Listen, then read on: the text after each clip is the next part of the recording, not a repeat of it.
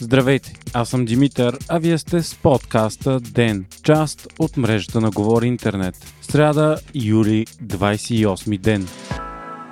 Заседанията на парламента продължават, но неизвестните около съставянето на нов кабинет са повече, отколкото отговорите. Днес от има такъв народ обявиха, че няма да предложат правителство до края на седмицата, а името на техния кандидат премьер ще бъде съобщено след като президентът Румен Радев им връчи мандата. Още в ранните часове на деня депутати от БСП обявиха, че между тяхната партия и има такъв народ имало изненадващо много съвпадения в приоритетите. Най-големи различия имало от желанието на БСП пенсиите да да бъдат преизчислени от 1 октомври и от казуса Саец Белене. Днес се проведе и среща между парламентарните групи на Демократична България и Изправи се БГ Ние идваме. След срещата лидерите на двете партии обявиха, че имат желание да бъде реализиран първият мандат на има такъв народ, но не на всяка цена. Двете партии намериха консенсус в позициите си за съдебна реформа, борба с корупцията и преизчисляването на пенсиите. Те смятат, че би било добре успешни министри от служебния кабинет да влязат и в редовния. Споменаха се и имената на най-харесваните министри от служебния Кирил Петков на економиката,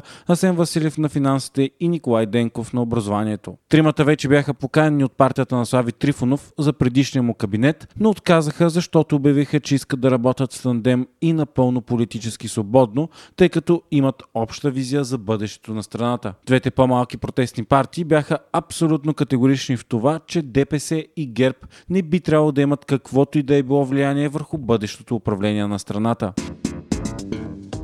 Днес Бойко Рашков, служебният министр на външните работи, станал известен с упоритото премахване на кадри на ГЕРБ от службите, говори отново пред парламента. Той обяви, че има доказателства, че стотици протестиращи и опозиционни политици са били не само подслушвани, но и следени от предишната власт. Това е ставало, защото те са били заподозрени за организиране на преврат, но абсолютно незаконно. По думите на Рашков, повечето документи от подслушванията са напълно унищожени. Служебният министр обаче ще предостави доказателства на създадената по темата комисия от парламента. По думите му, службите са извършвали масово подслушване с цел да обслужват специализираната прокуратура и така са извършвали сериозни нарушения на закона за защита на класифицираната информация. Рашков използва парламентарната трибуна и за да изтъкне успехите за борба борбата с купуването на гласове. Според него, купеният вод е бил сведен до минимум, който не се е отразил на крайния резултат на изборите. Преди вота, МВР е проверило над 5600 места, за които е имало данни, че се купуват гласове,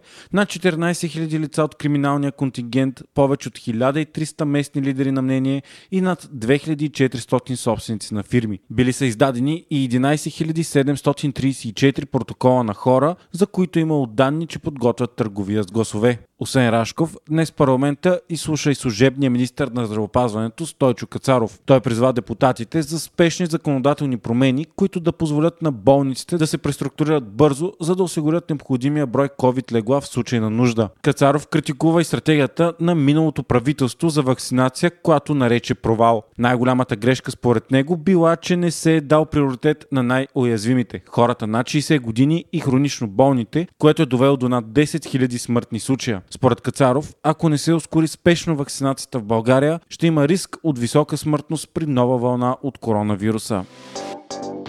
Междувременно, данните за разпространението на коронавирус у нас стават все по-обезпокоителни. За пръв път от седмици за едно денонощие са установени 200 нови случая и се повишава броя на пациентите с COVID в болница. В 42% са се повишили общо новите случаи за последните 7 дни. Процентът положителни проби за денонощието пък е 1,28%, най-високият от началото на юни насам. СЗО пък предупреждава, че коронавируса набира сила в целия свят. Смъртните случаи по света са се увеличили с 21% само за една седмица. За 7 дни новите случаи по света са над 3,8 милиона, а жертвите повече от 69 хиляди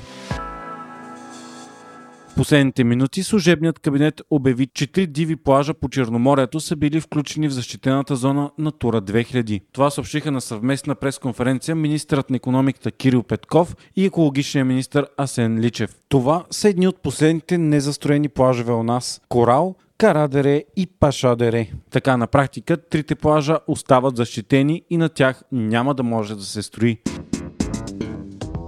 Вие слушахте подкаста Ден, част от мрежата на Говори Интернет. Епизода водих аз, Димитър Панайотов, а аудиомонтажът направи Антон Велев.